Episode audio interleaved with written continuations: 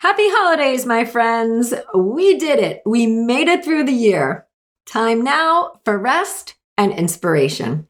This week is a best of episode. I'm sharing a favorite episode from this year that I know you'll enjoy. I'm also sharing some cool things via email. So if you are not on my list yet, hop on over to sandrasky.com and click the Yes, Inspire Me button and send me your info. Thank you so much for being on this journey with me. I'm super excited about what the new year holds for all of us. You're listening to the Long Game Podcast. I'm your host, Sandra Scaiano. You know, sometimes when I sit down to record, it feels like I haven't talked to you guys in a while, when in reality, I'm recording all the time. So, hey, hi, everybody. Good to connect again. Summer is coming and the world is opening up. And I, for one, am very excited about the warm weather. You know, we're all partaking in events that we missed from simple dinners with friends to graduation parties and weddings. So it's a good time to talk photography and taking great pictures, whether of people, food, landscapes, or events. So today on the Long Game podcast, we're talking iPhone photography.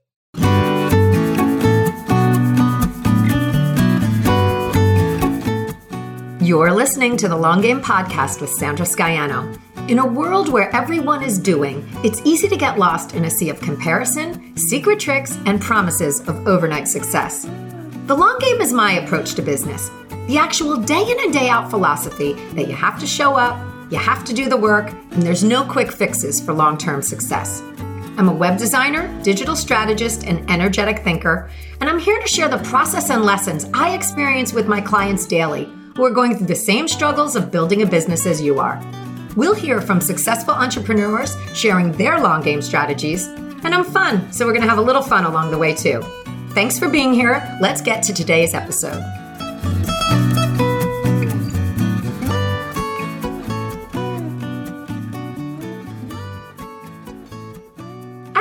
Mentioned this before that I went to art school and have a Bachelor of Fine Art, and photography was my concentration.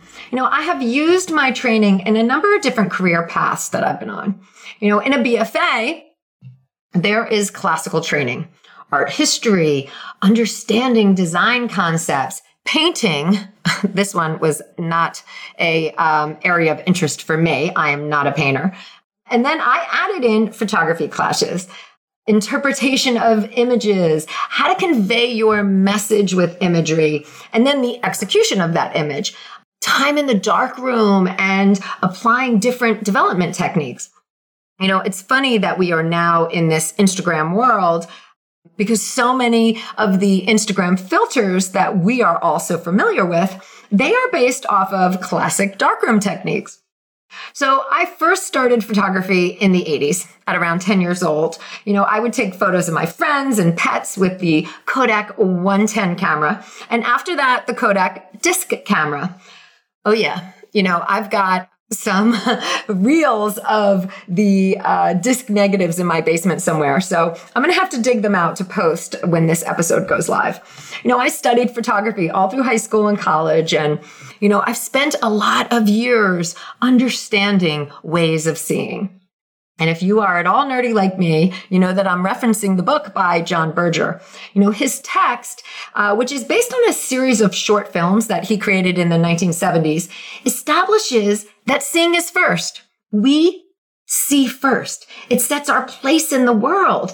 Seeing and recognition come before words. You know, you've got to see it, recognize it, process it in your head before you can speak about it. So ways of seeing and understanding imagery. It's so important. I might have to go and like dig out that book. It might be a pool read for me this summer, and I'll drop some quotes around along the way. Have you guys ever done that? Like gone back through like books that you've read a long time ago that were really impactful on your development? All right, I'm gonna I'm gonna get back on track. Not all the time do people use their degree for their career, though. You know, I always thought for myself that I waned in and out of using it. But I realize now, looking back, that I actually used it, I used my degree all along. Shortly after graduating college, you know, I was using my photo skills as a professional photographer to shoot the hip hop music and fashion scene of the late 90s. You know, this time was a midway heyday cultural revolution. There was like a whole scene happening. You know, it's fun to look back now and see all the people back then who were icons who influenced the next generation. You know, and I'm going to have to also dig out some of these old pics too, because if you love that late 90s era of hip hop culture, you know, I've got images of KRS-One, Rakim, Busta Rhymes, you know, early Dave Chappelle, Wendy Williams, and more. It truly is a time capsule. But working with brands, you know, that also requires a design eye. You know, you've got to understand branding aesthetics and be able to bring ideas to the table. What works? What doesn't work? What could work? My art school education, it developed that muscle in me and I reinforced it through use over the years of working with brands. And, and I'm applying those learnings still by working with brands. And you know, and that's the thing about understanding classical or foundational concepts. It's that whatever comes next is built upon them. So we're going to cover some foundational concepts for taking good photos that you can use with your iPhone. All right, there are so many different ways to use photography for your brand.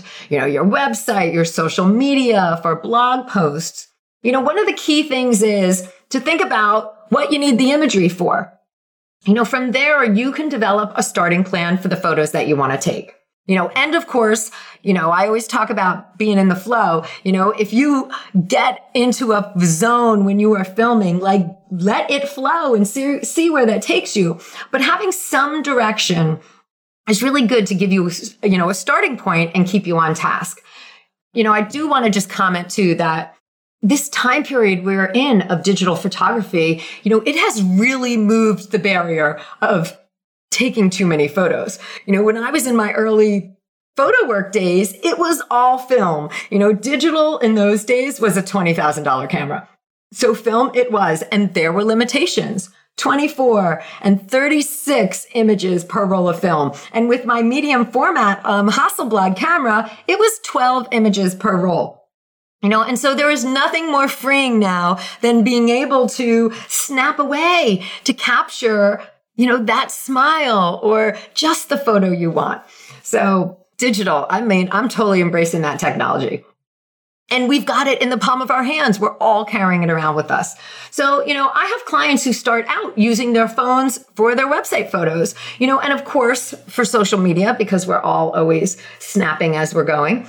But I'm working with a client right now who is taking this approach. You know, she's doing her own photos to get things up and running, and we'll do a photo shoot to come. And, you know, I do love a good photo shoot, and I am a proponent of investing in the photo shoot and in the time of thinking about those images, you know, and I, I actually have an episode coming up next week where we're going to touch more on this and branding photography as well. But you can start out doing your own photos on your phone.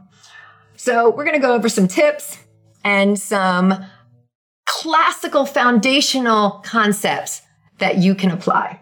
All right, first tip. Swipe left on your home screen for a shortcut to the camera. There is no more typing in your passcode and tapping on the camera icon before taking a photo. You know, this is a shortcut to use all the time. When you see the photos you love on websites and Instagram, you know, there are concepts that the people who snap those photos are paying attention to to create them. So we're going to go over a few of those concepts. Number one is composition. You know, this is paramount. And this is really where knowing where you will use your photos comes in handy. You know, do you need a vertical? Do you need a horizontal? And there's a photo composition concept called the rule of thirds. And I'm going to put a link in the show notes, just an article so you can check it out. But basically, you want to divide your, your screen into thirds, horizontally and vertically. So you're making a grid and you want to place the objects or the people on the third grid portion, so the lower portion or the upper or the left or the right. So not everything is smack dab in the middle of the photo. You know, and this rule visually creates a more engaging image. You know, it really emphasizes the subject in different ways. And you can get help with using the rule of thirds on your iPhone by turning on the grid. the iPhone comes with a grid that you can pop on. And all you have to do is go to settings, camera, and have the grid toggled on. So when you open up your camera, it'll actually have grid lines for you to line things up. And check out the article that I'm linking to as well. It's got some visuals to explain how the rule of thirds works. So that's really one thing to think about. And so many of us are using our phones for images of ourselves, you know, and that's great. When you do, you know, you've got to really think about what you need this photo for. Because if you're snapping a selfie and you've got only your arm length away, you are going to be so much bigger in the frame than if someone else is taking a photo of you or if you are using a tripod and you're stepping away from the camera a bit more. So think about that. You don't want to always have yourself be full. Uh, you know, when you're creating images for your website, let's say, or a headshot, you want to be a little further from the camera. And that's where composition also comes in. So that's another one to think about. And you can always, I want to say, when you are not so close to the camera, it gives you the ability to, um, there's more flexibility when it comes to cropping and things like that. So you can zoom in, you can always blow yourself up if you need to, but pulling back a bit. That's like one of the biggest things I say, even for people who work with professional photographers. Have your photographer take a step back because we can always pull in and crop. So big composition lesson there. Okay, let's talk about background a little bit. You know, one of the best things you can do to boost your iPhone photography is to be cognizant of what is happening in the background. Is there a tree growing out of your head because you're standing in front of it? Or in the case of Megan Fox at the Billboard Music Awards, a broom and a dustpan propped up next to her red carpet look.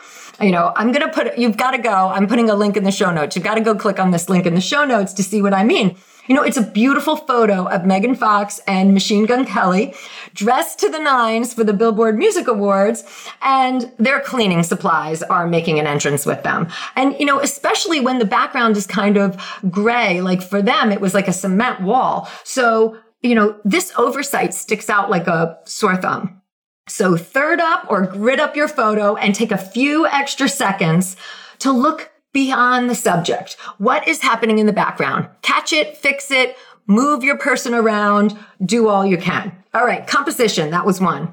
Background, number two. And lighting now, we are on number three, lighting. Okay, there's a few types of outlight lighting. There's outdoor light and indoor light. So let's talk outdoor. Shade is best.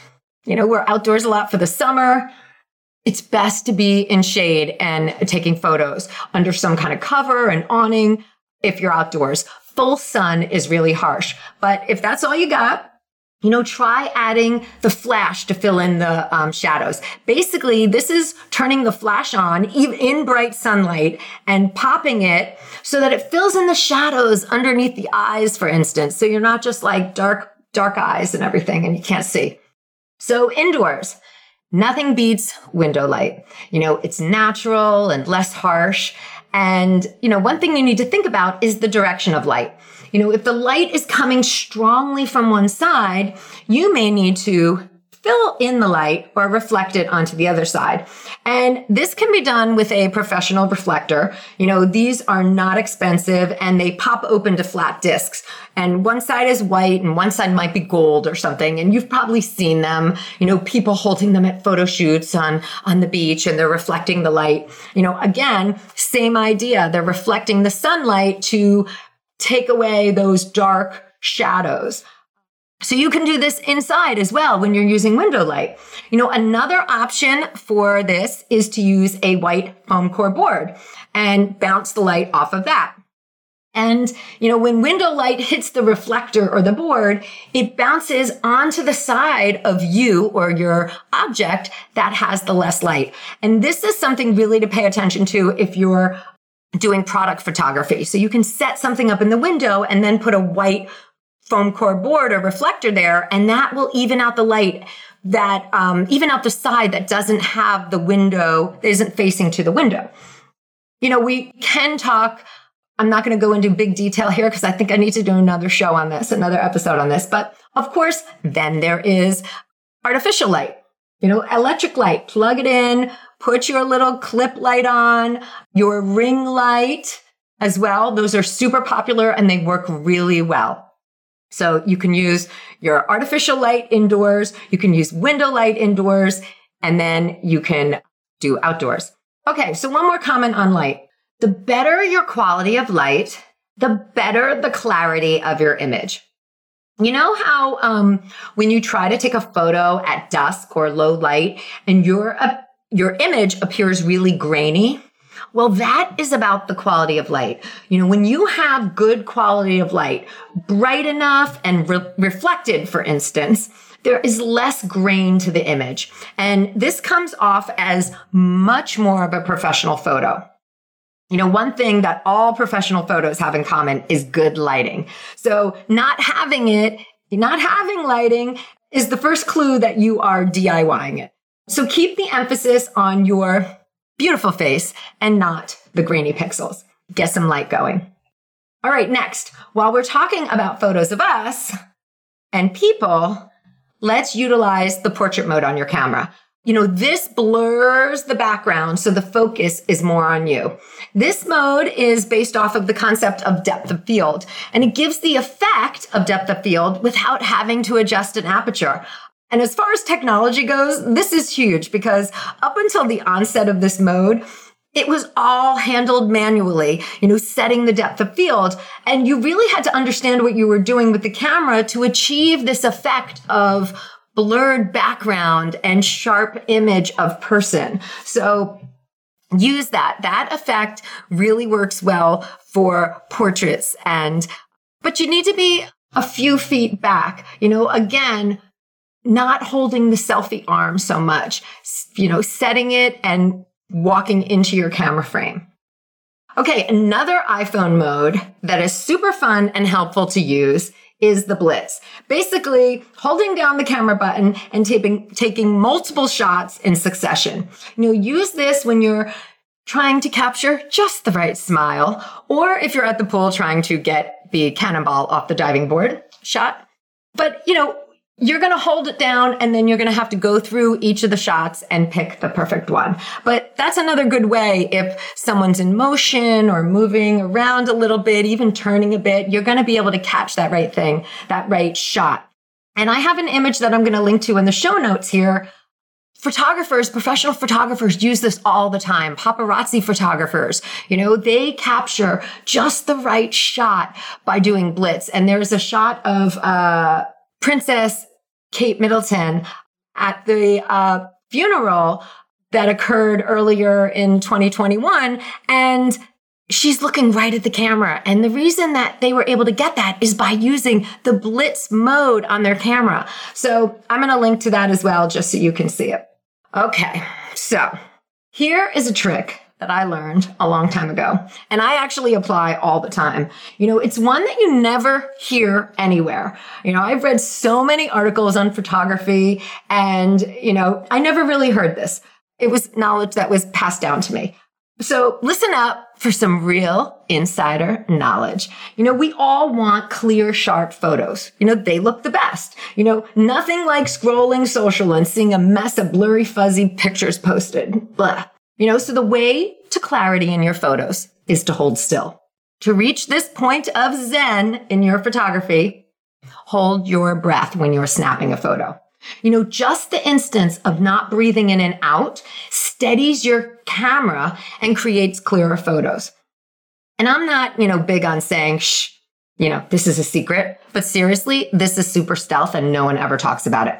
This technique holding your breath applies for any photos that you're taking people photos, object photos, and especially low light photos, because those are more subject to the movement of the camera because the aperture is open for longer. All right, another way to steady the camera, because we've got to have, you know, steady as your friend, is to use the timer function. You know, set your camera up, invest in a tripod, set it up on a table and use the two second or the 10 second option, you know, and hop into the photo yourself. And you can do this if you use the 10 second option. You know, you can really get good photos of yourself at a distance of you working on your computer or writing at your desk and different things like that. And there are also all sorts of fun gadgets like selfie sticks and all these you know, other type of things to help you take steady photos. In an upcoming episode, I'm going to go over uh, different equipment and gadgets that I use. For now, though, just focus on these basics that we're talking about. And one last item I want to mention when it comes to iPhone photography is that all these concepts that we've been talking about today, they apply for people and for things. You know, not always you or other people are your subjects. Think outside of yourself for your brand and take in the environment around you. The rule of thirds can really help you take amazing landscapes and seascapes and cityscapes.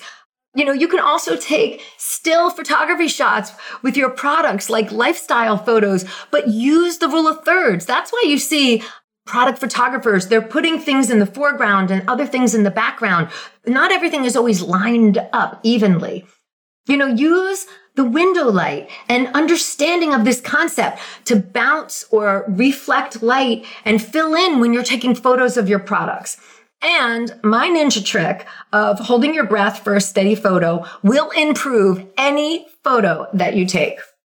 So go out this summer, snap away on yourself and, you know, take in your world. Bring your audience in with who you are, what you see, and what you experience. Try different vantage points, different ways of cropping. The power you hold in your hand for your business it's pretty amazing. So go on out there. You know, that's it, everybody. We're going to wrap it up for this week, but you know, have a great week. Enjoy the start of summer, and I'll see you next week. Thanks for joining me today. You can access more info in the show notes at thelonggamepodcast.net. If today's show connected with you in some way, please share it with your friends or hop on iTunes and leave me a review. Until next time, keep playing the long game.